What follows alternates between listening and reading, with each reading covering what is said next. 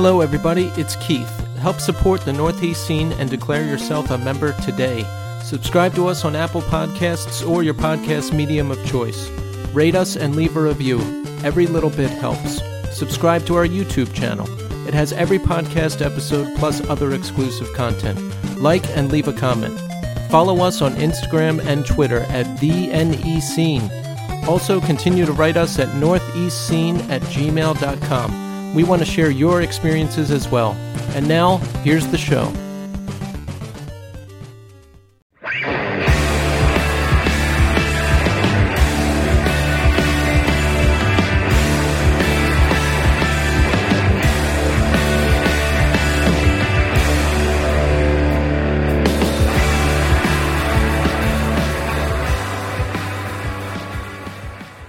Hello, everybody, and welcome to the Northeast Scene Podcast, Season 2. that means like year two. Oh my word. Yo, you know how podcasts do like seasons? Like it's like season one is 10 episodes, season two is 10. We, we are here every week, no matter what. There are no Yeah. seasons.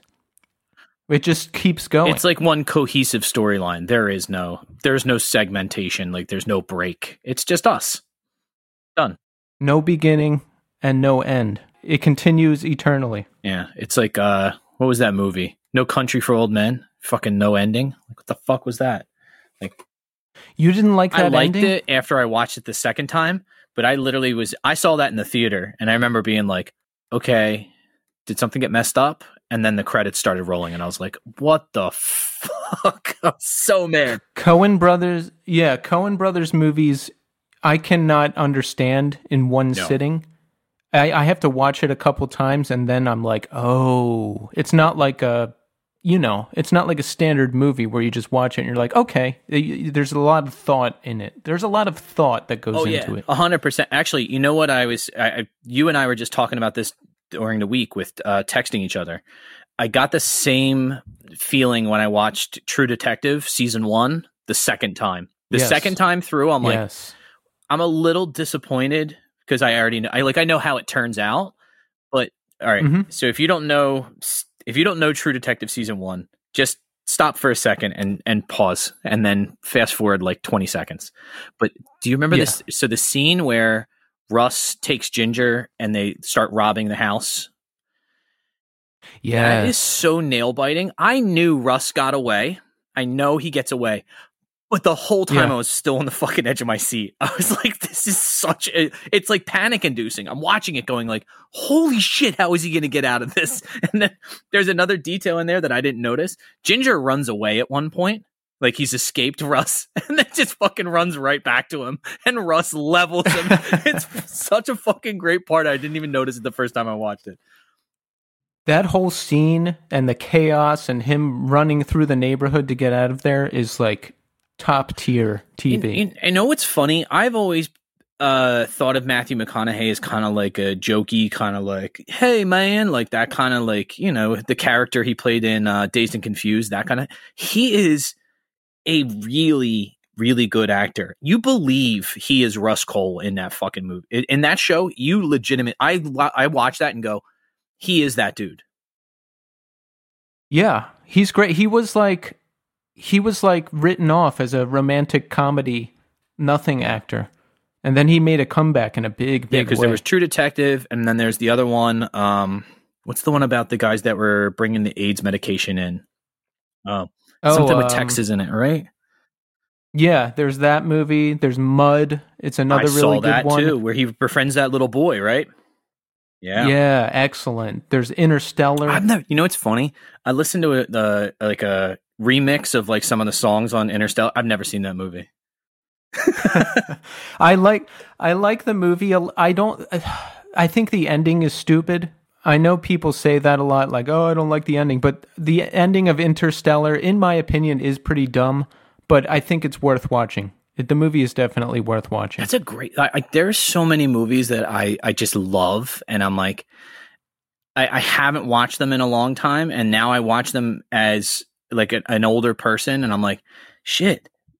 There's a lot of subtleties that I missed in this, or I for, have forgotten over the time, or I watch it and go, this doesn't hold up. Like I remember thinking this movie was hilarious or this movie was amazing, and uh, it just doesn't hold up. I remember watching in college. Uh, somebody had like a bootleg copy of uh, Boondock Saints, and I was like, "This is the greatest movie I've ever seen. I love it so much. This is so awesome." And then I had uh, that uh, surgery over the summer, and I was laid up for like a day or two, and I was like, "Oh, I'll put that movie on." It was like I forget who had it on demand. I watched it. I turned it off about twenty minutes in. I was just like, fuck this movie. like this is I don't like that. Like none of it like it, it just didn't it seemed like um when you're 17, it's the best movie yes, ever. a- As a 38 year old, I was like, ugh. Yeah, yeah, it's a, it's a definitely a time and place uh, coming of age movie. But oh, real quick before we say more things, tonight on the show, our friend Luke Carmen will be joining us. He was in Life Sick Life. He was in Demiurge. He was in Jeer at Rome with Anthony Green. And now he's in Monsters Eat People, a post rock outfit out of Philadelphia.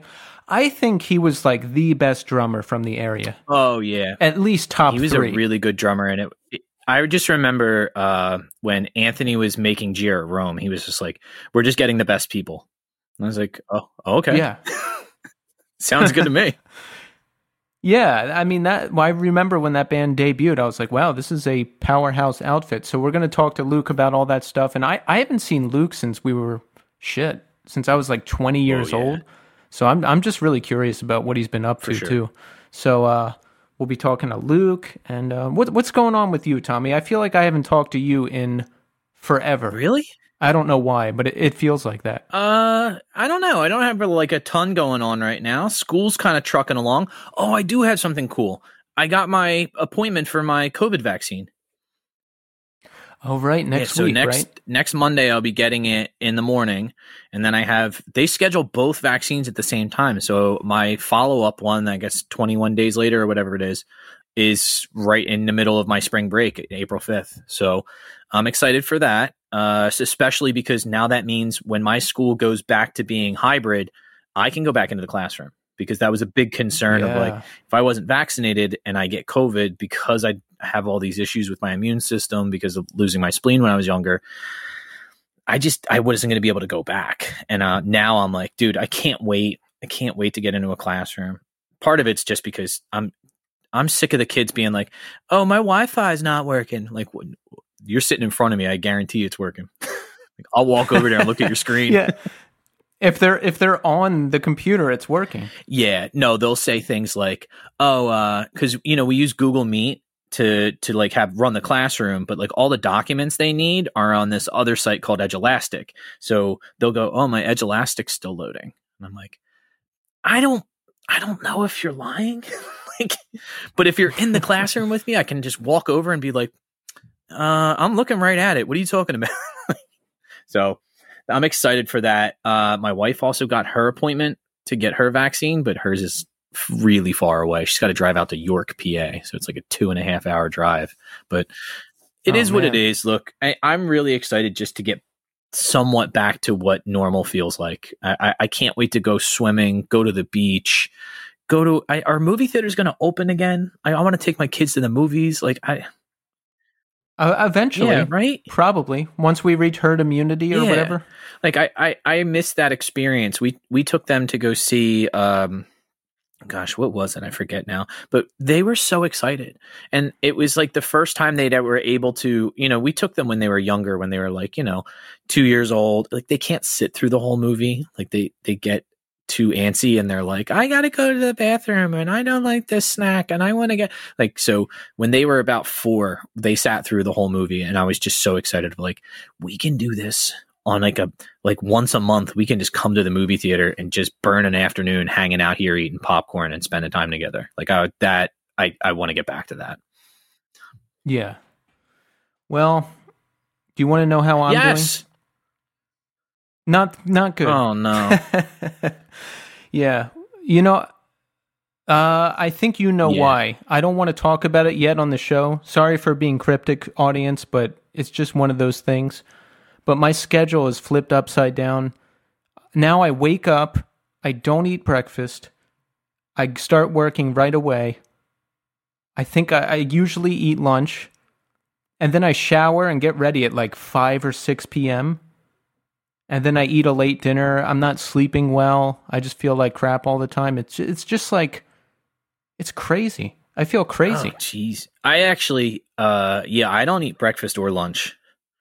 Like I don't, yeah, I don't, Yeah. I, I never really was a breakfast person. And then with the way this schedule for my teaching works, I, I skip lunch most days. I just have, um, just like something small, like an apple or something like that. I don't eat like a real like lunch. Um, but yeah, I can totally, uh, yeah, when, when we're, when you're ready to talk about that, we'll have a full on conversation about it. But yeah, it's definitely, um, I think one of those things is also when you don't have sleep, it just throws your whole day off. Yeah. Like the other night, I woke up at one in the morning or two in the morning and I could not get back to sleep. I was just sitting there. And usually I just sit there all night staring at the ceiling or pretending, trying to sleep. And I was like, no, forget this. So I got up, I went over to my computer and fired up the emulator. And I just kept playing Mike Tyson and Mike Tyson's Punch Out again until I beat him. And I did take him down once. Good for you. It took like 25 tries or something. He's really hard. Well, he he's Really one hard. hit and you're done, right? for the first minute and 30 seconds he he can take you down with a one hit Yeah. punch yeah. So i don't know. It, it things are things are crazy right now and i just have to sit and suffer through it. It's just one of those things. But a lot of people have come out of the woodwork to support me. I have plenty of support. I have things i can do. I'm making sure i get out of the house. I'm doing what i got to do. And i think it's going to be okay but it's just very very depressing in the meantime. And, um, you know, I'll talk about it eventually, but today is not the day. And uh, we're in year two of the podcast now, Tommy. Year two. Isn't that strange to say? Yes. It was still kind of like I, I was talking to my mom last week and I said, Oh, we had the one year anniversary of the podcast. And she was like, You've been doing that for a year? And I was like, Yeah, isn't that strange? And she's like, It seems like you just started. it. I thought you started it only like a few months ago. I'm like, Nope. Um, it's been a year. Like, it feels really new still. And, or it's like one of those things that people just do and then stop. You know what I mean? So I feel like people would say like, "Oh, it's been a year," or "Oh, you're still doing that." Like one of those. I I actually one of the kids brought up today in class. They were like, "Hey, this Saturday, so this is going to air after this, but they were like, this Saturday is the last day of school. We were actually in school last year, March 13th. That was our last day of school last year." And I was like, "Oh shit, it's been a year of just being in my basement." Like it's fucking nuts, dude. It's still kind of like it doesn't seem real sometimes. Like I catch myself being like, is is this still happening? Are we still we're still going through this? Like it's insane. And I, I thought about this uh like, oh yeah, the summer. And I'm like, I can't even remember things we did in the summer. It was just like we just spent all day hanging around the house because you couldn't go anywhere. I've lost all concept of time. Time, as they say in True Detective, is a flat circle. We got it, fucking Nietzsche. Yeah, man, I don't know. Everything just feels crazy lately, but uh we're going to keep pressing forward. That's our motto. I didn't know we had a motto. Keep pressing I like forward. it. All right. Well, we're going to talk to Luke now. So here he is. Enjoy. All right, folks. We're here now with Luke Carmen. Luke, how the hell's it going? What's going on? I'm I'm doing good, guys. How are you guys? Oh, great, great. You know, man, I'm glad you're on the show because I haven't talked to you in probably 19 years. It's been quite a while. yeah. I was really glad that you like messaged me and let me know who you are. Yeah. Because I, I didn't know it was you, Luke, and I, I always wondered like what happened to you. so I'm excited to find out about that. Yeah. But let's start off with something easy. How are you doing today? I'm doing great today. It was a, a nice sunny day. I work outside, so it was like really nice to be in the sun and working all day and um, you know, not wearing five jackets and What do you do? um, I do it's it's called paintless dent repair. So I fix like dings and dents on cars, you know, like if a shopping cart hits your door or something like that or another door or you know minor minor minor body work. So I go to like different car dealerships um, and and fix all their cars, like people that trade in their cars, you know, that have damage on them before they go back out on the lot. I fix them. Uh, I go to body shops. I go to people's houses. So it's a mobile business. Um, doing it for it's funny, almost 19 years. Yeah. That's so you must have started the day after you stopped talking to me. Correct. I was like, you know what? I don't talk to Keith anymore. I'm going to do this, and and that's it. That's that's what's happening. Yeah, man. It's it's been a long time, but we're here now doing this podcast. So, uh, let's talk about where did you grow up? Where in Bucks? Uh, Croydon, PA. Ah, yeah, yeah. That's where my dad grew up too. Really? Old Croydon or New Croydon? Uh, New Croydon, like right across from the creek. So, how did you discover the scene? Now, I remember meeting you. I was with Mike Shaw and Pat McCormick and maybe somebody else. And we went to it. It was one of it was my first non Shaw House hardcore show. This was an this was an epic show. Dillinger Escape Plan, Converge, Turmoil, For the Love of, probably other bands that I'm forgetting. And I remember you were there. I think you drove. Okay, it was that. Where was that at? College or fuck? Oh, um, Middlesex College. Yeah, yeah, yeah, yeah. Yeah, there were some epic shows there. Dude, that was an awesome show. Yeah, man. Like that. That's what like that's what got me into hardcore. Okay. I had no idea who Dillinger Escape Plan were or what was going to happen, and the place erupted. Like people were jumping on top of me. Uh, everyone was beating the crap out of each other. Two guys dressed in clown makeup were just pummeling people. Yep. There was blood all over the dance floor. Someone drew a pentagram in the blood. Like I was time. hooked, dude. Yeah, I was hooked Yep. after that. I, I was, but like, tell us about. Let's talk about your musical history first, like instrument wise. Do you only play drums? Yep, just drums. Yeah. How did you learn, and when did you start? So I started playing when I was 12. Yeah. Um, so it's I'm 42 now, so 30 years I've been playing. 12 years old, I got my first kit. My uncle played drums, and uh, I remember being younger than 12 and being over his house and just learning things here and there, uh, basic things, playing along the songs, and then my mom tried to convince me that I should play an acoustic guitar instead of the drums, and I was like, nah. I took a couple lessons, and I was like, not for me. And then uh, I took piano lessons for about six months, and again, it was like, mm, this just isn't right either. So uh, I saved some money, bought my first set, and there it is. I was I was in the in the garage at my parents' house, just wailing away. I took some lessons from uh, the music store in Bensalem that I actually started working at. It's called Philadelphia Music Company. So I took some lessons there for a little bit, and then I ended up working there when I, I, I think I started working there when I was 14. I was like building drum sets for Christmas time or something. Wow. Um, and then just being around the store and being around a bunch of great drummers that would come in and out. It was uh that was it for me, man. I was like drums, that's it. That's that's that's what I'm doing. So all through, you know, you know, I guess 12, 13, you know, the, the last couple of years of grade school and then I went to high school and I had this great idea of playing football, this small person that I was. and uh, these two guys came up to me after football practice, these like monster people. And uh, they came up to me and they were like, Are you Luke? And I was like, Yes, I am. And my neighbor was a senior when I was a freshman in high school. So I had a lot of friends that I kind of knew from the neighborhood that were all seniors. So I guess word had gotten out that I was a drummer. I kind of had a band with a few friends, but it was just like whatever, you know, we didn't know what we were doing. yeah. So these big football player guys were like, "We need a drummer in our band," and I was like, "Oh, I kind of have a band," and they're like, "You're going to be in our band." I was like, uh, "Okay, yeah." this this had to be Life Sick Life, right? No, this was before that. Oh, okay. So- Because it, it just seemed like something like you know, like, hey, you're in our band now. Okay, I'm not going to ask any questions. No, this was uh, this was a band called Thanatopia. wow. and that was like my first thing, first first band. Uh, a couple years of that.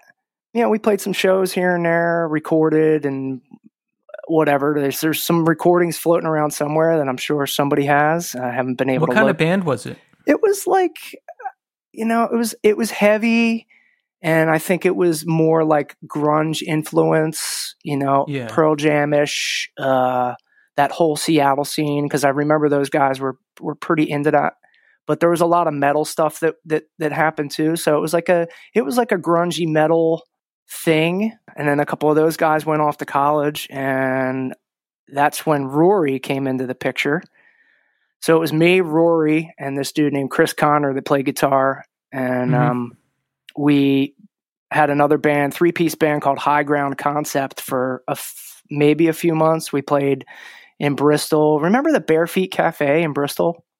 No. It was like this little place on Mill Street, and bands would play there. And it was just like these two hippie people owned it, the husband and wife, and I think it was like a coffee shop, and they had shows at night. It it, it didn't really last too long, but there were some there were some cool shows there. So we played there, and then after that is is that's the Life Sick Life. It started in about ninety five. Oh, okay. Yeah. Hey, I have a question. Was when you first linked up with Rory, was he, and we're talking about Rory Haynes, folks. He's a legendary bass player Legend. from from Bucks County. He was in Demiurge with Luke. Yeah. He was in Life Sick Life with Luke, and I don't know. He went on to be like a jazz bassist, I think. Yeah. that dude was a legend when he was like eighteen. Was he was he amazing when you started playing with him? Yeah. So he took lessons at the music store that I worked at, and he would hang out with me and listen to, you know, I always had CDs playing behind the counter, and, you know, we had some, a lot of good interest. You know, he'd come out of his lesson and I'd have some crazy thing on, and he'd be like, yeah. So we got talking, and, and that's kind of the connection with me and Rory. So that was that. And we linked up with Jay, you know, our singer from Life Sick Life. He was another like music store. It was everybody came into the music store and it was just like this big hangout like every time that I was there. It was an amazing job. Um, Yeah. I'm still friends with the owner, you know, to this day. My buddy Tom, I learned so much stuff from him. He was a great drummer. Uh, learned a lot of business things from him. Um, just just a great guy. But yeah, 27 ish years later, I'm still friends with him. And um, so Jay Jay comes in to the store. You know, he same thing. He's like, "Yo, you know, I." I, I always hear you back there playing and you know we, you need to be in my band. It was like always like this you need to be in my band type thing. That's see, I love that because I I struggled so hard to get into any band, and like, well, I, with drummers it's a little different. But you have people beating down your door like, "Hey, you're in my band now." It's like, okay, I was like, well, I, I, I kind of really don't have a choice. So, um, just, yeah, sure. I don't have anything else going on. Let's do this. Life Sick Life was a good, you know, three, four, almost four year run. And then, um, and then, you know, Jay, unfortunately, he, uh, he's not with us anymore. remind me if I have the story correct. He was in a new band. hmm They were practicing in a storage space. Yeah. And there was somehow an incident with the space heater, and he tragically, I think he caught on fire or Yeah. something and died. Right? Yeah, he did, man. God, that's horrible. Yeah, it was horrible. He was, you know, one of my best friends and it was, uh, that was, that was a tough time. Were you still did? Did you still talk to him I- like after Life Sick Life? We we kind of for a little while, and then at some point we had a little bit of a falling out.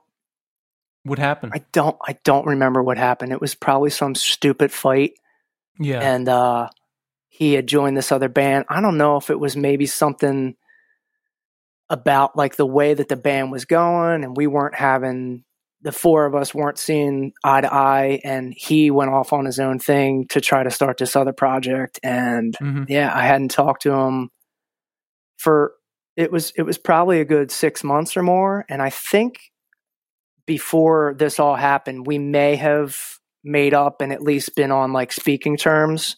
But yeah. I, I, I, I, I like just don't remember a lot of things from back then with that because it was like a super tragic time. So I think I just blocked out some things from that. Right. But uh, yeah, that was that was it was crazy. That was a crazy time. Yeah. So did Life Sick Life come to an end because I guess people had different ideas of where they wanted the band to go and you just couldn't get on the same page? Yeah, I think that's I think that's kind of what happened. We had another singer um, that came in um, towards the end, and we recorded some stuff with him. So we had two singers, almost trying to do like a, you know, he was like a like a rapper kind of. So we had like this like hip hop kind of thing with what Life Sick Life was doing, Yeah. and it wasn't working. And I I think he kind of that that dude lost interest, and then it just kind of it just kind of like fell apart. Yeah. And that Life Sick Life predates my time getting into the scene a little bit, but now there was this video floating around of a Life Sick Life show. I think at uh some Legion Hall or something. Oh, probably one of those ones in, in like Philly, like Juniata or something like that, maybe. Yeah, and now this is a classic tape because Scarred for Life opened too. Okay. And this is the famous Scarred for Life show where Mike beat up Kevin the singer. on in stage. the yeah in the middle of the set now, now, i don't know if i can get trouble i don't know if i can get in trouble for i can talk shit about kevin right he can't like sue me or anything I don't think he can. oh okay i hate that dude i hate that dude. And we we would watch that video over and over in slow motion. And he he didn't like he said fuck you to mike. And mike runs onto stage. Kevin doesn't even fight. He crumples up into a ball and like covers his head. And mike just like hits him a couple times Yeah. and then and then walks off. And i was like yes. Yo now you were in a band oh, wait i don't want to be obvious here you were in a band with this individual k nord Yeah. oh wait that's too that's too obvious kevin n there we go. yeah KN.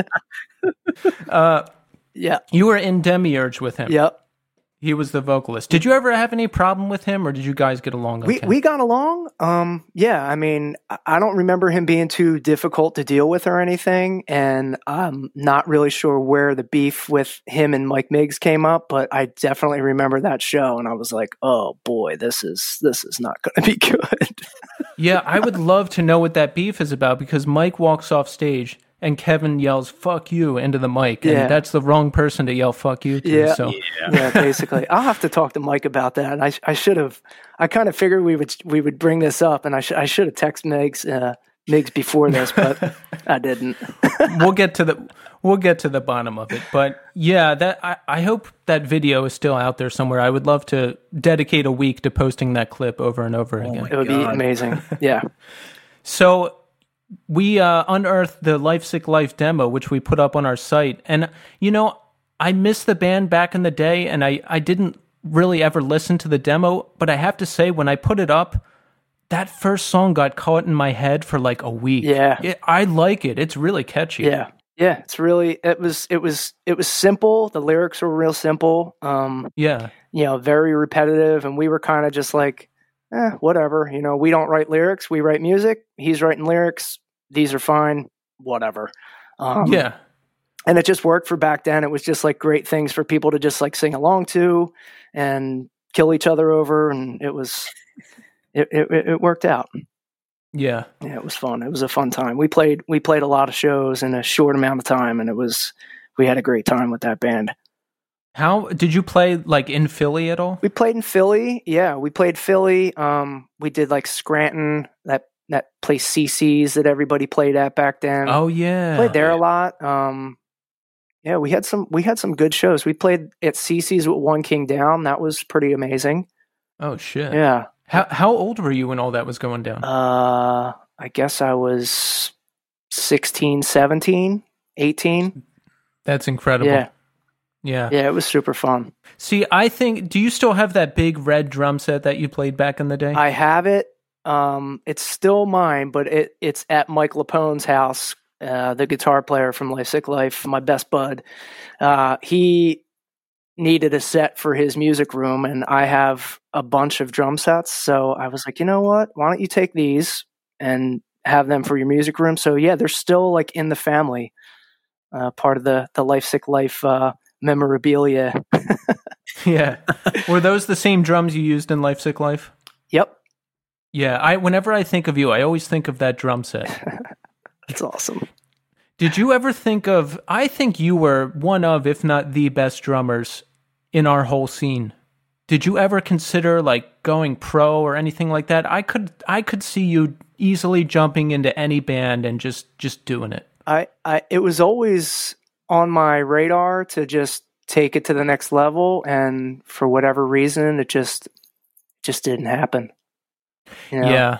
Um, Do you ever have any regrets about that? I don't have any regrets. No, because you know, I think I'm I'm right where I'm supposed to be and I think in the last couple years I've really honed in on that. You know, like everything happens for a reason. Um, we meet everybody for a reason. You know, I got into um, teaching yoga two years ago, and a lot of things have come from that where, you know, I feel like a lot of people would have regret and look back and be like, oh, I should have did this or I should have did that. And and the yoga path kind of teaches you that everything's laid out for you and and it's it's it's it's all there you know you just have to follow that path and just just kind of just just like water flowing down a stream you know it just does its thing uh, yeah. sometimes it deviates off that path if there's a rock or a bunch of sticks or a little dam in the way but for the most part that water just flows and and i just kind of always just you know took that path where it led led me yeah you know i've had a lot of regrets in the past wondering like why didn't I put more effort into music? Why didn't this work out? Why didn't that work out? But I've kind of come to the same realization that it was just not my path. Mm-hmm. It was it was something I was trying to force and for whatever reason it just it just was not the direction that life pushed me. Yeah. So I don't know. I've kind of come full circle on the whole thing, and I'm like, hey, I'm right where I'm supposed to be. Yeah, that's. I mean, when you look at things that way, it it really takes a lot of the burden off your shoulders to be like, you know, I, I, I did it. It's okay. You know, like this, this isn't for me right now. And, you know, there's always another opportunity that comes along to join a band or do something else or record. I know you just put a record out yourself not too long yeah. ago, right? Yeah, a couple years ago. Mm-hmm. Well, two years ago, I think. So that that and we were talking about this in a recent episode. Like there will always be a musical project. There will always be another one. Mm-hmm. I usually go a few years between bands, but another one always comes up, so I'm not worried about it. Yeah. How do you get into teaching yoga? Do you have to get certified or something? Yeah, yeah. So I did a, a teacher training, a 200 hour teacher training. Um, I've been thinking about it for a while because I've been practicing yoga off and on for, you know, a good 13 ish years or something like that. Uh, more off than on because you know, yoga studios and guys are kind of like this weird thing. Yeah. And it's, it's, you know, I never, I never felt, I, I lived in Bucks County back then. You know, I live in South Jersey now for the last three years. Mm-hmm. But uh, all the Bucks County studios that I went to, I just kind of never felt right there. I didn't feel like I belonged. And, um, you know, I like thought about doing a training and being a teacher and like, oh, this would be cool. This would be cool. I ended up doing my teacher training with Ray Cappo from Youth of Today and Shelter. Oh, nice. Yeah, yeah. So he's he's my yoga teacher, and you know, through the last couple years, we've become really good friends. Um, wow. So he he runs a place up in upstate New York that does teacher trainings, and he's been into this certain type of yoga for about thirty some years. Yeah. And um, I didn't really know what I was getting into when I went up there to do this. And I got there and it was like this this is the place. This is this is exactly where I'm supposed to be right now.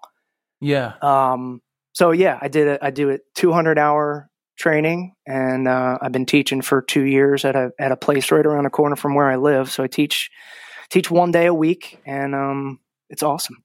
I love it. Love it. Tell us about some of the training. What do you like? What do you have to do? Um, well, this this particular lineage, this yoga lineage, is called Bhakti Yoga. Um, Bhakti translates to devotional service. So, mm-hmm. devotional service to something bigger than yourself. Um, you know, we we we tend to think of Western yoga as you know the the the movements, the poses, the the tight yoga pants that that some people are going to wear to this class. And but bhakti is comes from a long lineage of you know this yoga has been around since the beginning of time is what is what the yogis say the ancient vedic texts say. Uh, so a lot of reading from ancient texts happens um, we go through a lot of you know how to breathe. There's there was like a whole weekend on just breathing. You know, breathing is in Yeah. yoga is called pranayama. So we're learning basically learning how to breathe properly, and um, just just fundamental things that yoga teaches that you can take into your everyday life. You know, how to breathe, how to control the breath, how to hold these postures. And, you know, of course, you're going to be uncomfortable in some of these things that you're holding.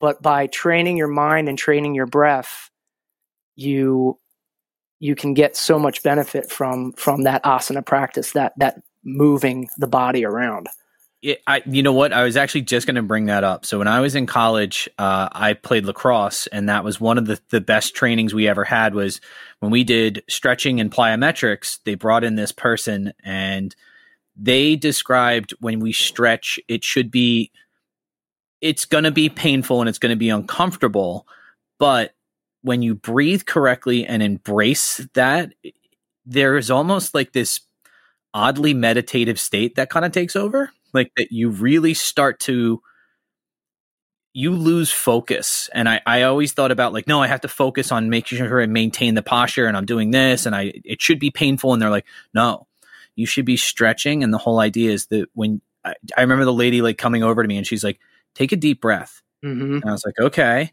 And she was like, now exhale. And when I exhaled, she was like, reach a little bit further. And I was actually, I thought I was at my limit. And she just kind of like gently placed her hand on the small of my back and just pushed me a little bit more. And I was like, holy shit. Like my hand moved like another two inches. I was like, that is unbelievable. Like I actually like for a split second kind of like stood up and she's like, no, no, no, go back to that. And I was like, no, but I kind of had this breakthrough. Like that's really insane. Like I didn't think you could do that. I thought I was at my limit and it really came down to just being focused. yeah. And she's like, she's like, you know what the crazy part is, is in the way she kept explaining it was the more that you focus on this, the more that you tend to lose yourself in it and you become so much more relaxed. mm-hmm. And when I got done, I was like, I remember we would have like, you know, we'd have to lift like every day. And then there was a one rest day. And the one rest day was all like plyometrics and, and stretching. And it was like, this is so like that was be- that became my favorite day because one, you didn't have to go to the gym, which smelled like feet. yeah And two, uh, you were, it was, I felt relaxed when I was done. I Mhm. never I never walked out of those being like, man, that sucked. There was times I walked out of the gym and I was like, I, I feel like jello right now. I, I just want to go home and lay down. There was something about like that stretching practice that I was like, this is really there's something you kind of reach a point in your life where you're like, this is cool. Like this isn't this is no longer feels like work. This is something I want to go and do. So Yeah. I, I, I can definitely uh, understand where you're coming from with that. Yeah, it's I mean, it's amazing when you when you breathe properly and learn to focus. I mean, I I use that breathing in my drumming. I use it at work. You know, I'm always mindful of you know, I get into some kind of strange positions to fix these dents on these cars. So I'm I'm almost doing yoga on the side of the car hanging upside down and you know using these these tools to to fix these dents and um over the years i've i'm like well i'm i'm doing all these postures at work all day. So you know i'd be mindful to like okay well why am i ha- why do i have my shoulder up so high? I need to drop my shoulder down. I need to concentrate on my breathing. I need to relax my body. And then once i do those things i can focus more energy and power into fixing what I'm fixing instead of being so uncomfortable in my body. So it's really, you know, it's it's something that takes quite a while to to figure out because most people, you, you know, you, you go to work, you do your thing, and that's you don't think about it, you know, like especially when you're doing physical work. I mean, but when you can bring breathing into it and focus into what you're doing, it actually becomes more of you know, I don't think of what I do as like a job. It's just like it- it's it's more me like i'm giving of myself to this work instead of just like yeah i'm fixing these dents and whatever like i'm i'm i feel like i'm more present with everything that i do just because of the focus of it Yeah, That's awesome. I'm into that. I like that. These healthy practices, you know. yeah I, I have some myself now, so that's good because things were a little questionable there for a while. But you need that. You need that centered base of stuff, whatever that stuff is. Mhm. When you're learning from Ray Cappo, do you ever talk about like shelter or anything like that, or Oh, is he he- like No, he's um, you know he he he he went he goes by a different name now. So he he actually lived in an ashram in India for almost seven years. So Wow. he he goes by Raghunath now. Um, yeah? but yeah, he told all kinds of great stories and shelter stories, youth of today stories, and there was a bunch of hardcore kids that were in the the training. So um, Oh, nice. yeah, so it was it was kind of cool to meet fans from back in the day, you know, and he has stories of you know like being on the road and and stories of throwing his whole record collection out into the the crowd at, at the end of Youth of Today before he left for India and just all these amazing stories that I was like, I cannot believe I'm sitting here and this is like the training that I chose to take. It's just completely That really is like life being like, hey, here's the path for you. yeah Like- yeah. So after Life Sick Life, hmm we start up Demiurge. Yep. Now, I'm conflicted talking about Demiurge because it was a good band, but it was fronted by Kevin N, It- who well- I who I really dislike. But first, it was fronted by Bill Sullivan. really? Yeah. Get the fuck out of here! Really? Yeah, How long? yeah. For you know what? And maybe I'm messing this up. Maybe maybe KN was first, and then Okay. Bill was after that. Um, oh, Yeah, I'm I'm like that's that's up in the air. But Bill Bill sang for like a minute, hmm and then um and then he was you know on to the next thing or whatever happened. I I don't. But yeah, I think I think Bill maybe sang first, and then KN came in after that. I see. Yeah. And it was a great band. I man, I wish I wouldn't have lost my tapes because I had filmed sets of Demiurge, Audience of One, everybody, but it's Yeah. all gone. They accidentally got thrown away. But yeah, uh, somebody's got them. Demiurge was good. That was an all-star band. You had uh, you and Rory. Well, all right, three fourths of the band was all-star. The front man was a clown. but uh, let's see. There was you on drums. There was Mike on guitar at first, Yep. and Rory on bass. hmm And then Colin Frangicetto of this day forward was on guitar for for a while. there. Yeah, for a little bit. Yeah. Um, not sure how that came about, and um, he uh, he stepped in for a little bit, and and yeah, that it seems like that band was only together for a short time. And then all these people were in and out, and we practiced in Rory's basement. That was like our headquarters for quite a while. And um, yeah, I'm not sure what happened. It's just I think I think Rory was getting more into his jazz stuff and he was going to Temple and I think the full time school and then having a band it was just too much. So I think I think that was kind of the demise of Demiurge because Rory was just like I just don't have any time and I got to learn like all these jazz standards. So Yeah, and the front man went away to college. I remember I visited him at college with Pat. Oh, he was so lame. He he he lived directly above a record store, and he he always acted like he was too good for like hardcore and and all the music in the scene. He's like, he's like, yeah. I, I just don't really have time for that anymore. Oh. He lives above a fucking record store. Like, Just go what downstairs. time? Go downstairs and buy some. Oh, I, I don't want to go into the specific reasons of why I dislike that dude so much because I don't want to give it any more credence. But sure. Terrible person. I'll tell you after the show. All right. Yeah. Yeah. I want to know. yeah.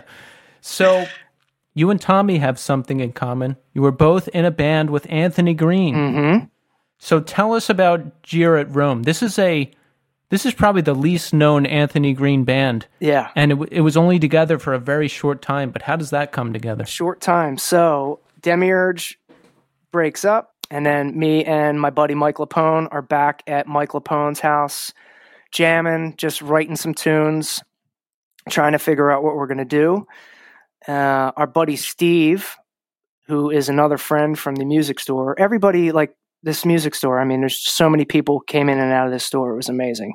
Yeah. Uh, but our buddy Steve started started jamming with us. So we had two guitar players. A couple weeks later, he brought his brother in that played bass, and we had, you know, we had a whole bunch of songs written very quickly.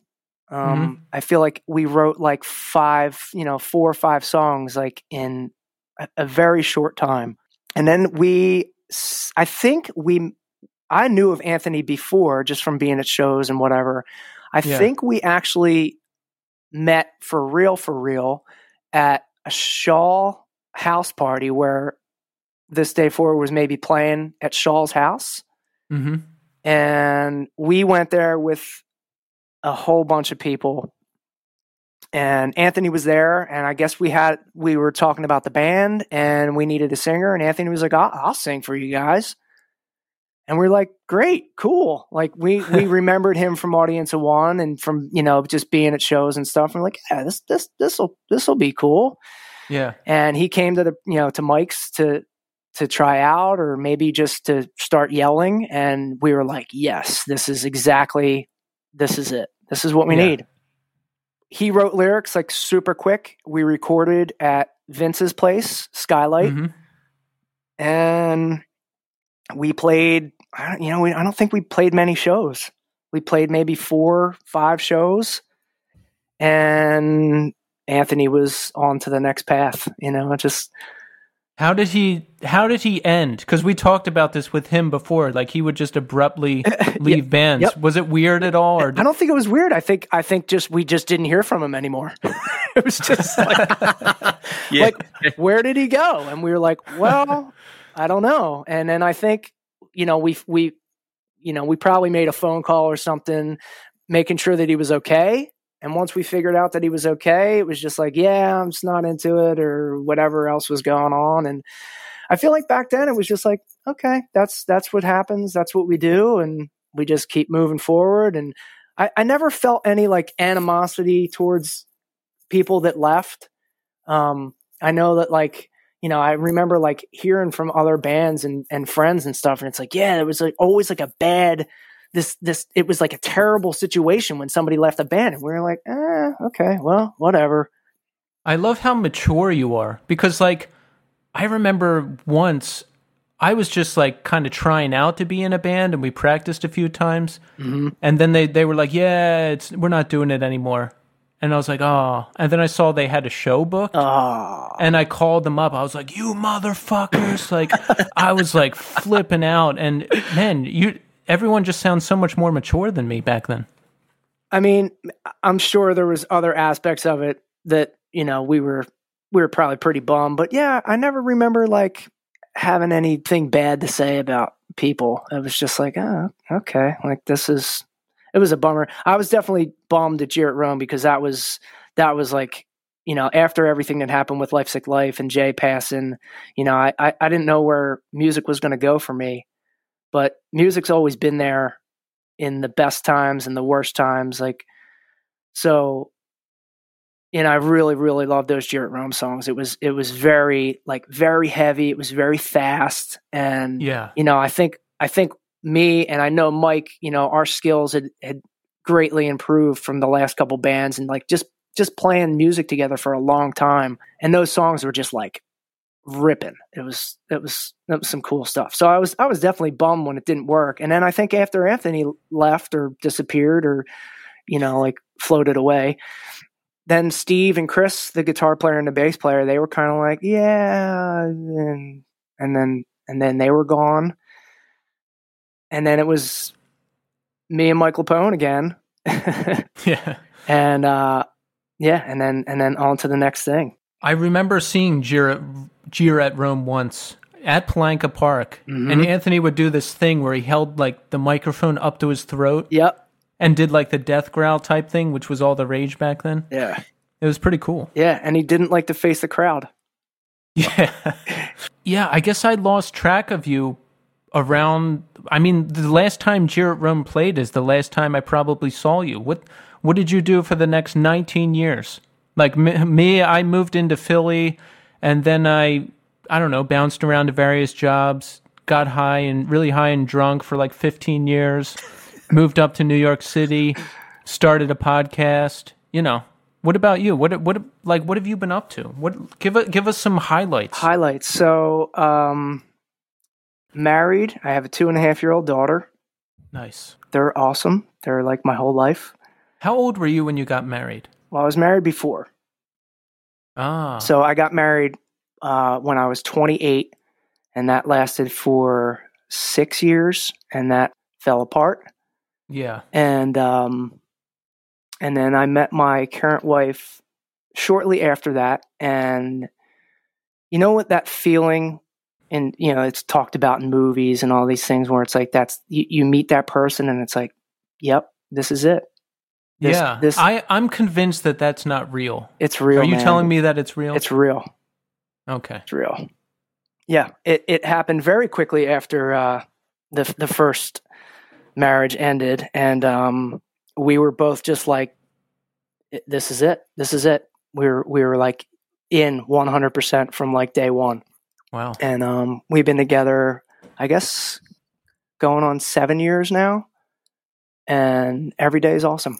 I'm not making it up. It's it's it's the best thing I've ever done. You know, having our having our little girl Montgomery. She is her her, her last her, her name is Montgomery. Wow. yeah, Do you call her Um, Monty? we call her Monty. Yeah, I love that. Yeah, I love that. yep. I'm familiar with that one. Yeah. Wink, wink. Yep. Um, so yeah, just doing that, you know, family life now. Um, I'm running my business, playing music still. Yeah, always had a band. Always, always playing. You know, we did Nailed Right In was uh, the next thing after Jeer at Rome. That sounds familiar. Who was in that? Was, was Sullivan in that? Bill Sullivan. Yep. Bill Sullivan, yeah. Yep. Bill was the first singer with Nailed Right In. So that was Mike Miggs, Michael Lapone again, uh, our buddy Jay on bass. Uh, Bill sang. Bob Meadows sang for a minute. And then John Costello was uh, was most of the most of the time that Nailed Right In was together. Nice. Yeah. How long were you guys together? That was from like 2001 to about 2014. Wow. Yeah, a long time. I'm surprised I never saw you guys. I kind of like disappeared after 2003 when This Day Forward broke up. hmm But, you know, like, did you guys do any touring or what was the deal? We didn't tour. We played. We played a lot. Um, we maybe did some local tri-state area type things, but um, I Yeah. don't think any of us really had the time to to commit to like more than that back Mhm. then. And I think that's always what it was. Like I think we all wanted to do more, but I, I just don't think we had the time. You know, we all worked and we, you know, um, had other things that were, you know, pretty important as well. So leaving for a long time wasn't really something that we could do. So we Yeah. just like made it work with weekends and whatever. But we we we played a lot with that band. We it was that was a fun band, um, but more on the metal side. So uh, yeah. you know we we were all a bunch of old metalheads. I mean we we we were in the hardcore scene for for what it was, and but we always kind of pushed more towards the metal side of things. Yeah. Whenever I think of Bill Sullivan, I think metal. Metal, Yeah. yeah, definitely. you sound like me. It's like I never made the jump to just doing music full time. hmm I didn't know how to do that, like how to sustain my lifestyle and do that at the same time. My number one priority was always supporting myself because I, I did not want to have to move back home Right.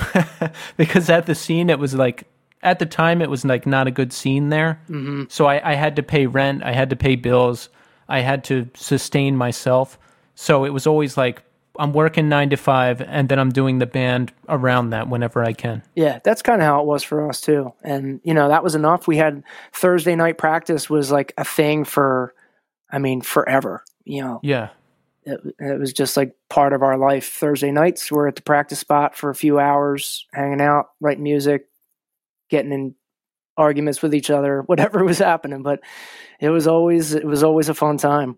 so let's talk about your new band or your latest band now i i was excited to see that you're doing a post rock project because i'm a huge post rock head Uh-huh. tommy as well Oh, Yeah. Monsters Eat People. I've checked out the the EP on Bandcamp. This is really good stuff. And folks, check it out. Monsters, I think it's just at Monsters Eat People on Instagram, right? Yep. Yep. Yeah, this is good stuff. Tell us how this came together. So we had another band before Monsters Eat People. It was called Samsara or Curse of Samsara. hmm So we started out with Samsara, then we figured out there was another band somewhere. So we changed it. We just put Curse of in front of it. So that was a a project with Dave Fox and uh, a couple other like Philly, Delaware County guys. Yeah. And I met Dave through another friend of mine, another tattoo artist, my friend Scott. Him and Dave have been friends for a long time. And Dave's in the metal, I'm in the metal. He's like, You guys should meet. You guys should have a band. And we, they had some other project that was their drummer left. I came in, we changed the name, wrote a bunch of songs, and that was like this, like super fast, like deathy, techie metal. We did that for a couple years Mm-hmm. And Dave decided to move to California to open a tattoo shop. He was out there for a year. And while he was out there, the remaining guys from Samsara, minus the singer, the singer had a bunch of other projects going on at the time. So he he kind of started doing his own thing and just couldn't commit to the time with us anymore, which was cool. Again, whatever. We were just jamming on some instrumental stuff, no singer. And then Dave came back from California and we were like, yeah, we this is kind of what we're doing. We're trying to do this like spacey, weird instrumental stuff. And he was like, yeah, cool, awesome. While Dave was away, Mike Lapone came back to play guitar with us for a bit. And then when Dave came back, there was like three guitar players in the band. And uh, yeah, we wrote all the songs on that EP. And um, here we are. Played a bunch in Philly, you know, had had fun with it, and then um, and then music just ended. what was the last show you went to? I think the last gig I went to was December 27th, 2019. It was Plaque Marks. That's the band with uh, Doug Sabolick and Pat Troxel. Mike McGinnis and Pat Troxel. Oh, okay. I don't know. Yeah, don't in know. uh, in Bushwick, uh, in Brooklyn. I think that was the last gig I went to. Do you remember the last one you went to? I don't because my daughter, you know, I kind of like gave up the nightlife thing um, because I had to sleep at some point. Tommy, you know it. Oh my god, I have three kids, and Yeah. it's like, yeah, it's it's one of those things that like I make time every.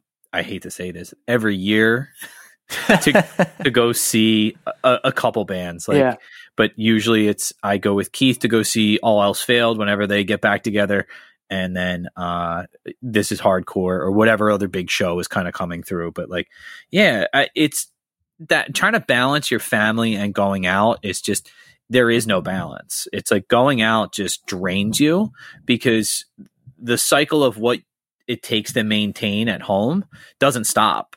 The dishwasher needs to get emptied, the clothes need to get folded, kids need to get snacks and meals, like kids have to go to school, like shit needs to get done. And sometimes it's really like I carve out enough time to do this podcast every week, but um, you know, I always think about like, you know, Keith's like, we should, you know, there's like, like, what if a project came around? Like, I don't know if I do anything. Like, I, I don't, I, I just, I get so much satisfaction out of being with my family. Like, I, I think that's one of the things that uh, has kind of like really shaped the way I think about just life in general now. Is like, I used to get satisfaction out of things like, you know, going out with my friends or getting drunk or like whatever it was. And it's like now I really I, I try to be very present when I'm with my kids because especially now, like we like my my youngest daughter is 17 months and like she's getting bigger every single day. And it's like this is the last kid we're having. So I'm like, this is the last time I'm going to see someone's first steps. This Yeah. is the last time I'm going to see hear her first words. Like, so I, I I make it a point to be like when I'm done teaching every day, I like I go upstairs and it's like everything else. Like my phone gets plugged in, my Apple Watch comes off, like everything. Like those ways to check out and like be engaged in something else go away. Like because it, I I feel like um I don't know. It, it's just it's it's such a it's it's so gratifying that it's like I I feel like I would be uh, doing myself a disservice if I didn't spend all or not all my time, but be really focused during that time. But I, I think being older now, it's like, look, I'll just I'll carve out some time and and go to shows because I still I still love that feeling of being in the middle of chaos hmm Like- oh yeah. that that I still like I can't I I can't wait until I see all else failed again, or uh, uh, just any band that is just like that creates that type of room, like that where the everything just gets electric, and it's. Did just, you guys see that Furnace Fest lineup? Yes. Holy shit, Luke! Uh, did you see it? No, I haven't seen it. Is that for next year? I guess. It's for this September. Okay. It's literally every band we've ever liked. Oh, I was wait, gonna is that is that that thing in like? it- It's down south, right? Yes, it's Yes. in Alabama. Yeah, Yeah. yeah. I I bought a ticket. I hope it happens. I already booked the hotel. I'm going. Awesome. I'm going. It Yeah. every every single band, all of them. But yeah, a, a buddy of mine that uh, at one of my dealerships, he he actually had tickets for last year, and um, Yeah. he was telling me like e- every day he would see me and be like, "And these guys are playing, and these guys are playing," and I'm like, "Oh my god, this is crazy." It it almost seems like a joke. You know, like how they make those joke Coachella posters and like it's it's I, I I don't even know what to say. But Tommy, I hear what you're saying. Like when you're married, when you have children, when you have multiple children, when you're in a relationship, you can't just do whatever you want. Like Tommy, you can't drop everything and be like, "Oh, I'm going to this show in Philly at Kung Fu Necktie." Uh, you watch the kids. Um, it's she, your wife would be like, "Uh, what?" yeah, like yeah. you you have to like plan these things in advance there's a lot of there's a lot of like you know there's a lot of considerations Yeah. yeah. but yeah, like, and that's the other thing that goes along with it. Like, like tonight, like I'm doing the podcast down here. Like, I ran upstairs after work and I got dinner ready and I cleaned up dinner. I filled the dishwasher. So in my head, I'm like, okay, I'm gonna take time away from being with them, but my wife doesn't have the added difficulty of like now I got to go clean up the kitchen. Now I got to go do the dishes. Like all the shit that goes along with it. It's like when you're trying to watch a like the- you know the baby's like mobile now. She like runs. So it's like you can't just be like I'm going to go in here for 20 minutes and do something. Yeah. Like, it's like Doesn't no. work. the the baby like she figured out the other day like my my one daughter uh Evelyn like loves Legos and she just has these huge Lego things she builds. And they're not like the oh I followed the directions. Like she just builds these gigantic things and she has this huge organizer that goes along with it but she builds on our dining room table. Well the baby figured out the other day if she moves the chair just out from a little bit from the dining room table she can climb up. So like I I left her alone. What felt like maybe it might have been honestly like a minute I came into my one daughter screaming, No, don't touch it. And I'm like, What is happening in there? And I walk in. The baby is literally trying to crawl up onto the table at this point. She's standing on the chair already. Wow. And she's trying to knock over the Lego thing. And I'm like, No, go up and grab her. I'm like, Oh my God. Like, we have, like, we don't have carpets in that room. I'm like, If she falls from here, this is going to be a hospital visit. Oh my word. Like, so, um, yeah, like Keith, like you were saying, it's just, it's about that the considerations that go into prepping for stuff like that uh just because I, I always feel like i need to be respectful of each other. Like we we don't have infinite time in this world. And to take away somebody else's time to say i'm going to go do something for myself when i know that my wife gives up so much of what she wants to do or what she wants to be focused on to take care of the kids like i, I would feel like I, I would feel like a complete like terrible dad. I'd be like i'm a bad husband i'm a bad dad i have to do this stuff because it's just if i don't do it it's now the burden's all on her. And like the whole thing with our marriage has always been about like you know division of labor. Like w- you do this i do this and we're consistent with it and saying thank you. Like look hey did you get the dishwasher done? Yeah awesome. Thank you so much. I appreciate that. Like just being showing that gratitude for even the little things it goes so far because one you take stock of what you need to really be doing in this world. And then on top of that um it, the other person in the relationship feels like yes you know what? I, I i know i took time out to do this today but there was that moment of appreciation. Like even if it's just a hug or a pat on the shoulder or hey thank you so much for doing that just a few kind words it goes so long because i know i've done like on a saturday done like five loads of laundry.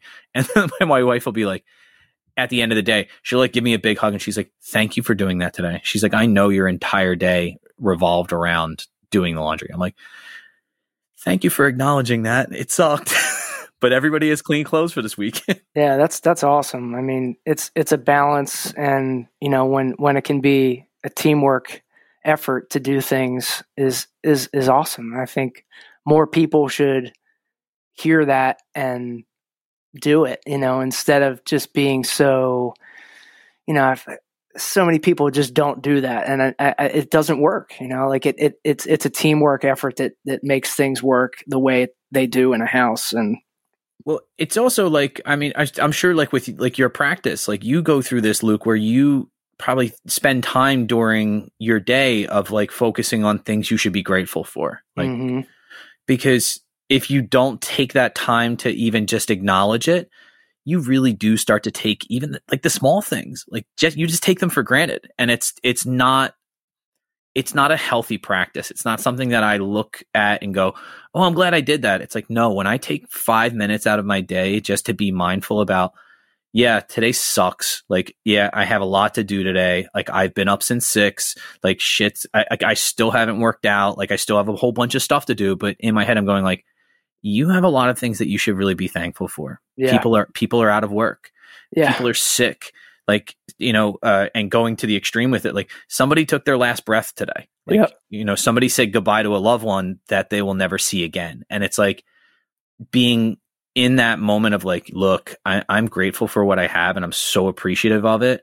Um, it definitely helps your mental health. It absolutely. really, it, it, it absolutely makes a huge difference that's how I start my day. I mean, before I get out of bed, I, you know, have some little prayers that I say, and uh, I list, uh, you know, I make a gratitude list every single morning before I put my feet on the floor, and that can change your whole day.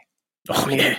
You know, I, I say this a lot in my class, my yoga class, to my students. You know, because you know sometimes you, you you know as a teacher you become almost like a like a therapist to people. You know, they they they trust that they can tell you something and it's it's not going to leave that room. You know, it's going to be re- remain between those me and and the student. Um, a lot of people have reached out to me through you know internet you know social media type things to to say like wow i really appreciate what you said in class today because there's always a message you know before we start the actual physical practice there's a you know 10 minute little Dharma talk is what it's called. You know, some kind of spiritual based. You know, I'll read a verse from the Bhagavad Gita or something like that, or share a story that that my teacher has you know shared with me. Um, just some kind of motivational, great little thing that people can take with them throughout the weekend or throughout the the week or whatever. But uh, a lot of people, especially lately with everything that's going on in our world, it's it, like a lot of people are hurting. Oh yeah, and to give them something to take home with them is almost more beneficial than the actual physical movement that they've come there for. But yeah, the gratitude thing is huge. I mean, if you're ever at any point in your day you're feeling like, "Oh my god, this is this this is," you know, put your work down, step away from whatever you're doing. You sit down for a minute and just make a list of five things that you're grateful for and you can return back to your work with a whole new outlook on on what's going on. Um, oh yeah, yeah. Gratitude is is huge, man. I, I, I started this a while ago just because um, somebody had sent me an email. But it was free. There's that app on um, the App Store called Calm. Oh yeah, and it was free for educators. They were like, you get a free lifetime subscription. And I was like, get the hell out of here. Oh, well, that's so awesome. I, I emailed them because if you get like a lifetime subscription, it's like four hundred dollars or something like that. It's wow. some ridiculous amount, right? Um, and I've been consistently using the one they have uh, a meditation. It's vi- it's really short. Uh, it might be like fifteen minutes long, but um, it's about uh, just being mindful during your daily routine and kind of like exactly what you were addressing, Luke. But they use this thing called the see, hear, feel technique. Okay. And and it's really kind of just based in like, all right, uh, you take a moment to see things around you that you can appreciate. You hear the sounds that are around you and take them in and address them for what they are. And then take a moment to feel your seat, like if you're laying down or whatever position you're in, the way your body's moving. And just those moments of kind of like just taking a second to address those things and just take your mind off of whatever, you know, ridiculous list you have in your head of like the things I have to accomplish today or what meetings I have to attend or where I have to speak or what I have to teach. And I go, okay, I'm going to be in this moment for now and just breathe. And it, it is literally it's it's so liberating because you really do feel like a different person after that. And like you said, Luke, it can change your entire outlook on a day. Yeah. Like, and Yo, it- what if you were the CEO of Calm and you got caught on tape screaming at somebody? it could sink the whole company. you know, it's really funny on that app. There's a, I I don't know if she's like the main person, but she's one of the like consistent voices. Um, her name is Tara, and I can't listen to anything she does because she says the word body really weird. She always- Bloody. She yes, yes, that's it, dude. dude, she goes, focus on your body. Your, your body is now lying in a position where you feel comfortable. I'm like, Jesus Christ, lady, are you out of your mind? I can't even. All I can focus on is that singular. I'm just literally, I'm like waiting for her to say it again. I'm like, and it just takes me out of it the whole time. I'm like, I can't, I can't listen to this. Tara. I don't know how I good. guessed that, but I just I just did somehow. Her, her, your body is now feeling and like, oh, stop, lady. Well, we're we're winding down here. So, Luke, is there anything that you want to plug before we exit here? It's bands, yoga practices. Um, Give it to us. check out check out Monsters Eat People on on Instagram. Um, I think there's probably some videos up on YouTube if you search it. My Instagram, Luke Carmen, 1978. Uh, I'm easy to find on Facebook. I've been posting uh, all, all of last year for 2020. I took, I, I guess I did this thing 365 days of quotes. So every day I would post a quote and a little addition, you know, some little story or you know a little positive thing. So every single day for last year i decided to that was going to be like my gift to everybody. Um, i really struggled with like um, you know i wanted to just delete all social media and just like go away from all of it Yeah. and i'm like man you know like i use this for my bands i use this for work you know for marketing for my business like i can't really step away from it but i think i could use it to do something positive. and I had so many people reach out to me and you know, thank you for that today. I needed that today. I've been struggling with this. I've been struggling with that. So I was like, you know what? I'm just going to keep it going for the whole year. And then for 2021, I'm just doing like random, you know, a day here, a day there. So, you know, if anybody wants to follow me for some cool positive quotes, that would be fun. Yeah, you post a lot. You've actually posted a couple that like ones that I've seen before because uh we follow the same one, the Daily Stoic. Oh, yeah, yeah. So Oh, his that- books are amazing. Yo, I, so he, that dude is so good. Uh, he wrote a, you know, so he wrote a kid's book. His name's uh, Ryan, Ryan Holiday. Holiday. Yeah, so he wrote a kid's book. Um, I forget the name of it, but it's Yeah. like uh, there's something about uh, the little boy who was a king or something like that. Oh, I don't Um, know about this. Yeah, so it he just published it, I think, about a month ago. Um, but yeah, I got his book probably about a year and a half ago. A mutual friend of Keith and I, this kid Chris Riley, um, he sent me a PDF of it, and he was like, "Dude, it's ninety nine cents. Just go buy it. Like, I'll I'll send you the PDF so you can print it out. It's awesome though, and it, it- honestly, it's one of these things where it's it's short little clips." or Like you know, a quote from Seneca or Marcus Aurelius, and then there's a short reflection on it afterwards.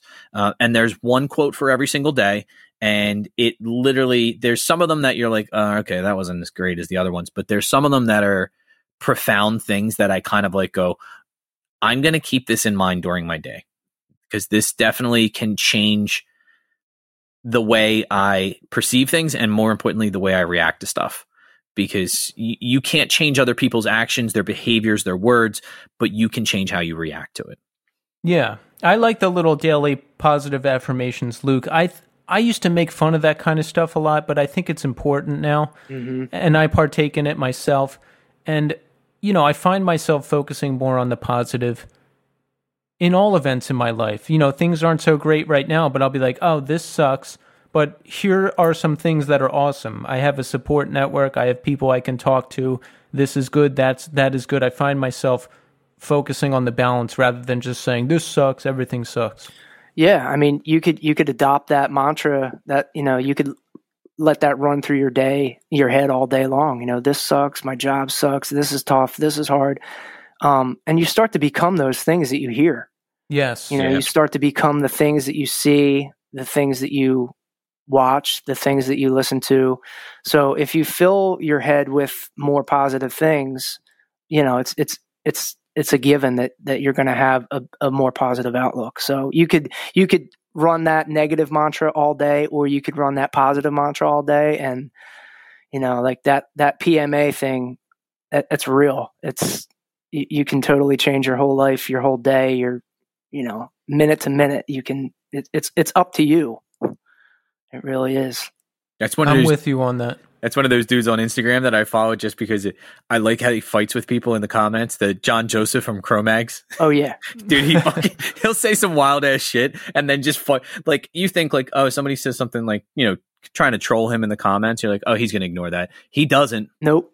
Not like at, at all. He just fucking goes after everybody. It's some of the funniest shit. It's some of the days where I'm like, I'm gonna go see what he has to say. and it's him just posting a video, him watching the news, being like, "Look at his mama Luke over here." Blah blah blah. It's just like going off on people. It's hilarious. Yeah, he's uh he's he's he's a good dude. He's actually into the same same kind of yoga that uh me and and my, and Raghunath, you know, Ray Cappo come from the same lineage, this bhakti yoga. So John says a lot of the stuff that that, that same positive stuff that that we've learned through this Vedic teaching, you know, that's been passed down from generation to generation. So it's um there's a lot there's a lot of it out there. There's a lot of people that are getting into this uh this bhakti yoga and um it's awesome. But yeah, I'm teaching anybody in South Jersey. Check out Lavender Koi Yoga. Um, we do Zoom classes. So if you're not in South Jersey, you can take a class with me on Zoom, or you can drop in on a Saturday morning and uh, you know spread some some good vibes. That sounds awesome. Yeah, we're going to tag you in the post. So get in touch with Luke. He does it all paintless dent removal, yoga, phenomenal drummer. And, you know, Luke, uh, I just want to say thanks for coming on the show. This is, I love that I have this platform because I get to catch up with people I haven't talked to in almost decades. And, you know, I, I just like to highlight musicians that I love, that we love. I, I think you're one of the best drummers that I know. So it was just great to have this opportunity to catch up. Thank you for that, Keith. Man, I really appreciate it, and I really appreciate the show. You guys put so much work and effort into it. I'm grateful for you guys for uh, asking me to to be on, and this was like super fun, man. Awesome. Thanks again, Tommy. Luke. Yeah, thank you so much, Luke. And it, yeah, like when uh, I remember when uh, Demiurge was forming, uh, I was talking to Anthony about it. He's like, "Yeah, dude, it's like a super group. It's like all the best." He's like, "It's all the best musicians." It's, fuck- it's like it's Rory, Rory, Luke, uh, and I was like, "Who's playing guitar?" And he's like, "Colin." I'm like, "What?" what is happening? here? What are you talking about? And he's Yeah. like, dude, it's fucking nuts. He's like, it's gonna be fucking awesome. And then same thing, same thing when Jeer at Rome started. He was like, well, we got Luke, and I'm like, all right, well, this is gonna be awesome then. yeah. Thanks, guys. That means a lot.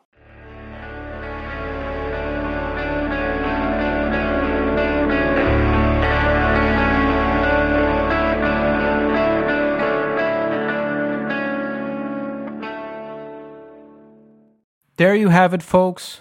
Luke Carmen. That was an awesome discussion. You know, I, I just love. Well, one, he like I told him, he's an amazing drummer.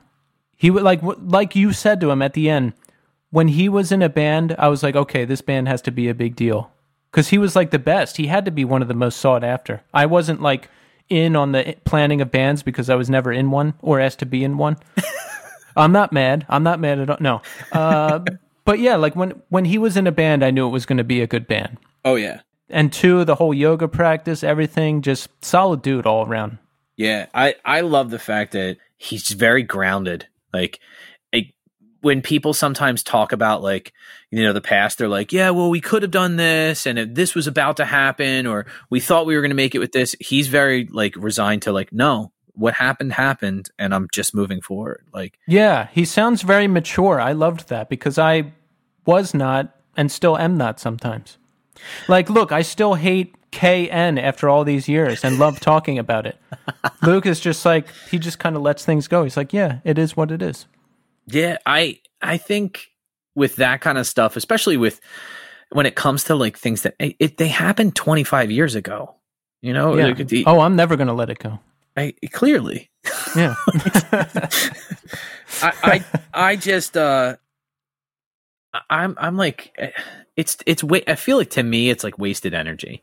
Like it is. I have a finite amount of energy and I fucking I just I feel like I can't spend it on stuff like that.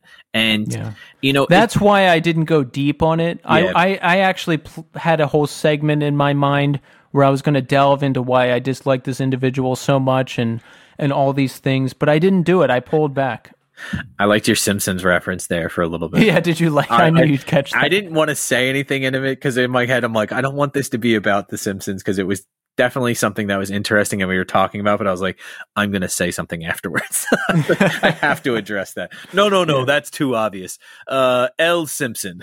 Yeah, I use that one all the time. yeah, but I'm I'm really into what Luke was talking about and kind of manifesting your own destiny and changing your life for how you want to be it. I'm into all that shit. I believe in that. I believe you can take control of your own life. I believe you can manifest. Now, I'm not talking about I know there are large groups of people who are kept down by our awful society and and all of that stuff, but I'm talking about I'm talking about if you're miserable, if you're addicted, if some forms of depression. I think in some cases you can seize control of your life and manifest the reality that you want. Yeah. And I'm I'm into that, and that's because of my experience. Like I was miserable, addicted, depressed, never talked to anybody, sat inside, watched the same three TV shows and movies over and over and over again, and I pulled myself out of that and gave myself a life. So I'm I'm into the idea that that's possible. I realize it's not possible for everybody, but I'm really into the idea that that's a possibility and that you can do that because I want people to improve. I think you nailed the the part of it that I was going to kind of focus on, which is there are things in in the world that we have control over, and Yes. things and things we don't. Yes.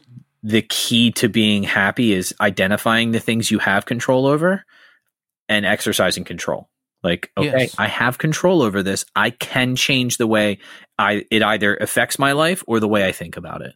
You know, there's certain things that you just can't you you can't change things. Like, you know, like there's certain things at school that I'm like, I'm just not happy with the way this is going, or I'm not happy with the policy we have on this. And it's like, I can't do anything to, if you know, change that. I'm not in administration. I'm not in charge of making those decisions. But at the same time, I can look at it as, okay, I can't change that, but I can look at it in a way that allows me to move past it and not dwell on it and not make that a focus of like, well, we're still doing this. Like, who cares? Teach better. Do get better at what you can do, which is making the you know making my lesson interesting and making it something kids can be like, oh, this is useful because of this application Mr. Doherty showed us. I can do this because um, I know how to be able to like think about this properly.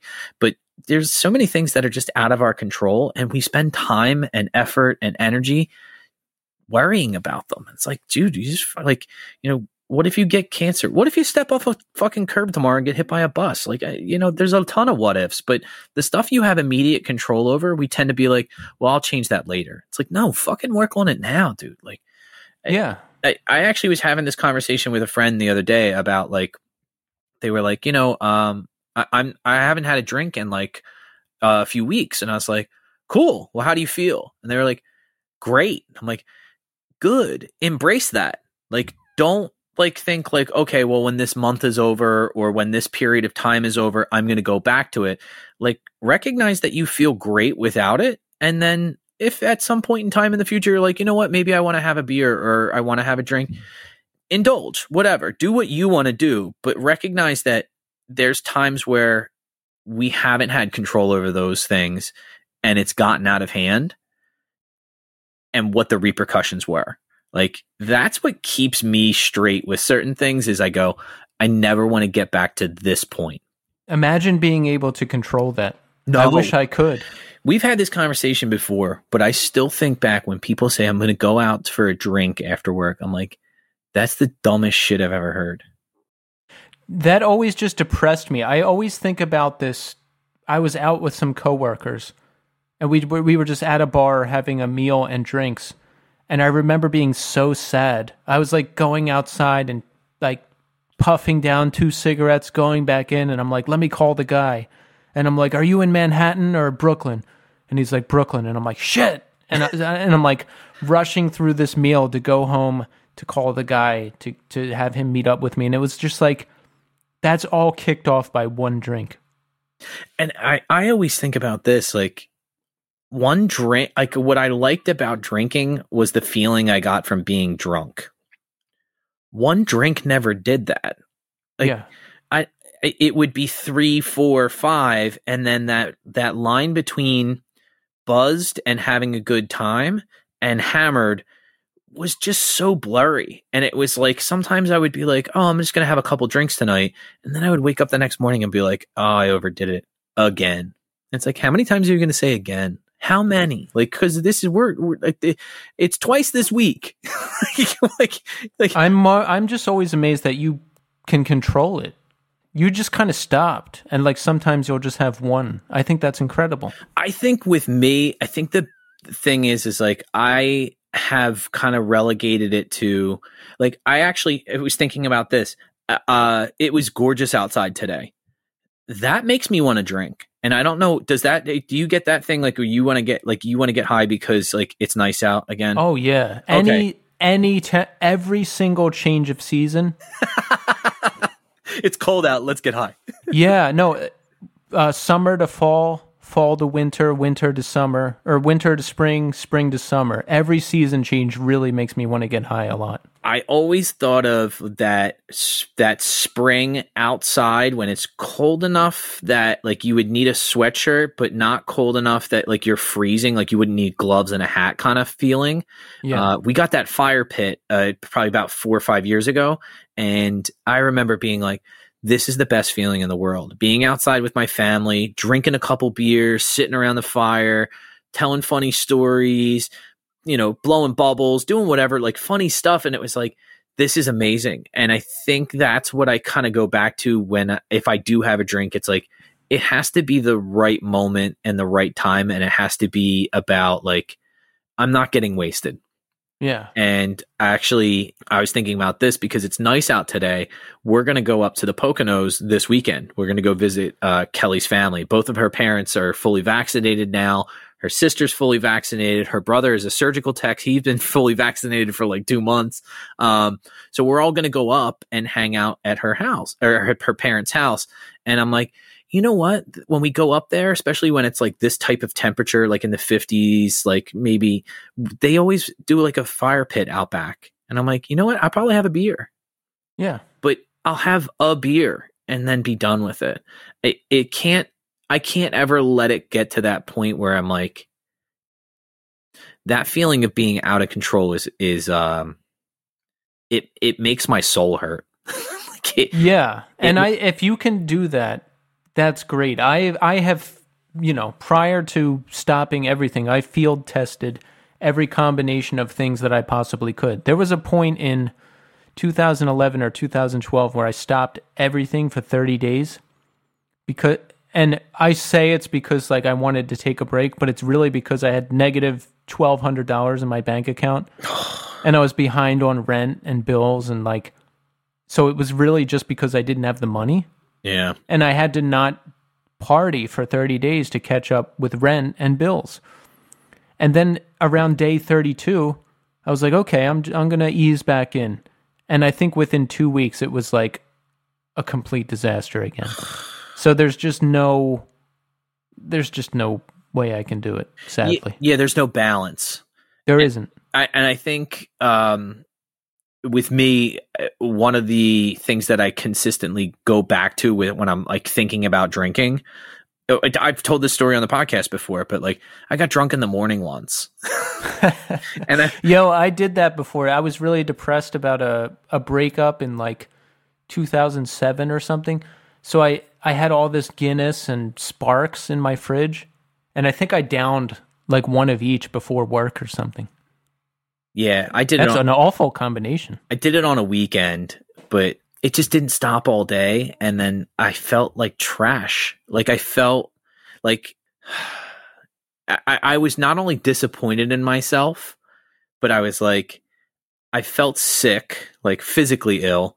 But there was this weird, and it, the way I can explain it is eh, kind of like I felt nothing. I felt like numb. Yeah. And I was like, I don't want to ever feel like this again. I don't want to ever put myself in a situation because like I was watching I was literally I felt like I was watching life happen around me.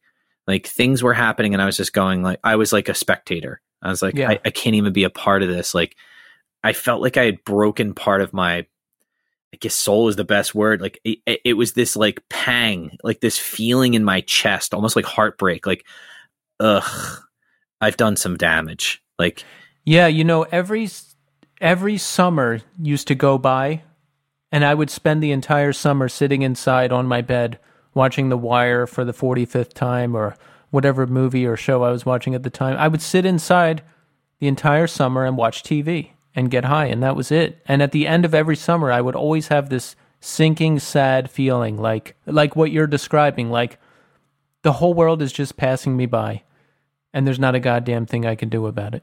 yeah, And I don't get that feeling anymore. that's And that's a big relief. It is, and it's also you know what actually makes me feel really great about this is that, and I hate to like make this like a kind of like big thing, but I feel like s- skateboarding with my daughter kind of saved that because I have to get up er, in order to be at the skate park where it wasn't crowded and you know Ellie could actually go and like you know try new tricks and not be in people's way. We had to be there early, and there was nothing like getting up at you know 5:45 or 6 a.m and waking up a six year old and being like, ah, "This is good, good thing," like just just like going through the motions, and then you know I would get frustrated while I'm there, like, or I would fall and and be like, "That's it, I'm done," and she'd be like, "Really?" Like I'm still having fun. This is great. I'm like, "You can still skate. I don't care." Like, yeah. and it was like I'm I'm literally watching opportunity of spending quality time with my daughter passing right in front of me Yeah. because I'm a dick and I can't fucking I I don't know when to say stop. And I think that was the scariest part for me was like I think taking that huge break of like I'm just not going to drink for a while and when I feel like I'm going to drink again I was like remember this moment. Remember these times. That that feeling of emptiness and nothing it will come back. Don't don't think that you've evaded it because you stopped for a certain amount of time. Like this will it's that ever present thing that is always there. And i'm actually thinking about i have a a coworker that i'm very close with. Uh she's getting married in in new hope at the end of may. And i was like i'm so excited to go to this wedding. And it's the first wedding i'm going to where i'm not excited to go and get wasted. Like I'm excited to just go and see my friends and have a good time and talk to people and eat good food and and spend time with friends like it's just like that's um it's it's very gratifying it, it makes me feel really good that I get to do that and not have to worry about how much am I going to have to drink? Who's driving home? How am I going to feel the next day? How much aspirin should I take before I go to bed? Did I drink enough water? All the shit that goes through your brain when you're like a professional alcoholic. Like, and I by no means was ever professional, but um, it's definitely one of those things where you're like, I I embrace that feeling now, and I never thought I would. I never thought I would have those moments of like, yeah, I'm just I'm I'm happy with being happy. We're over time and I'm absolutely starving because my, my eating has been all thrown off. So I want to get off here and run and buy some pizza. But remind me to next week or sometime to tell the getting high at the beach story. It's a good one. You got it. All right, folks. Well, that's it. That's it for this week. We're out of time. We want to thank Luke for coming on the show. Get in touch with him if you want to do some yoga or some painless dent removal, or check out his bands Monsters Eat People, Nailed Right In. There's got to be something online for that. Or check out his bands Monsters Eat People, Nailed Right In. We have the Life Sick Life demo up on our YouTube page. Continue to write us, continue to leave us reviews on Apple Podcasts continue to be a member of the Northeast scene. So thanks everybody for listening, and until next time.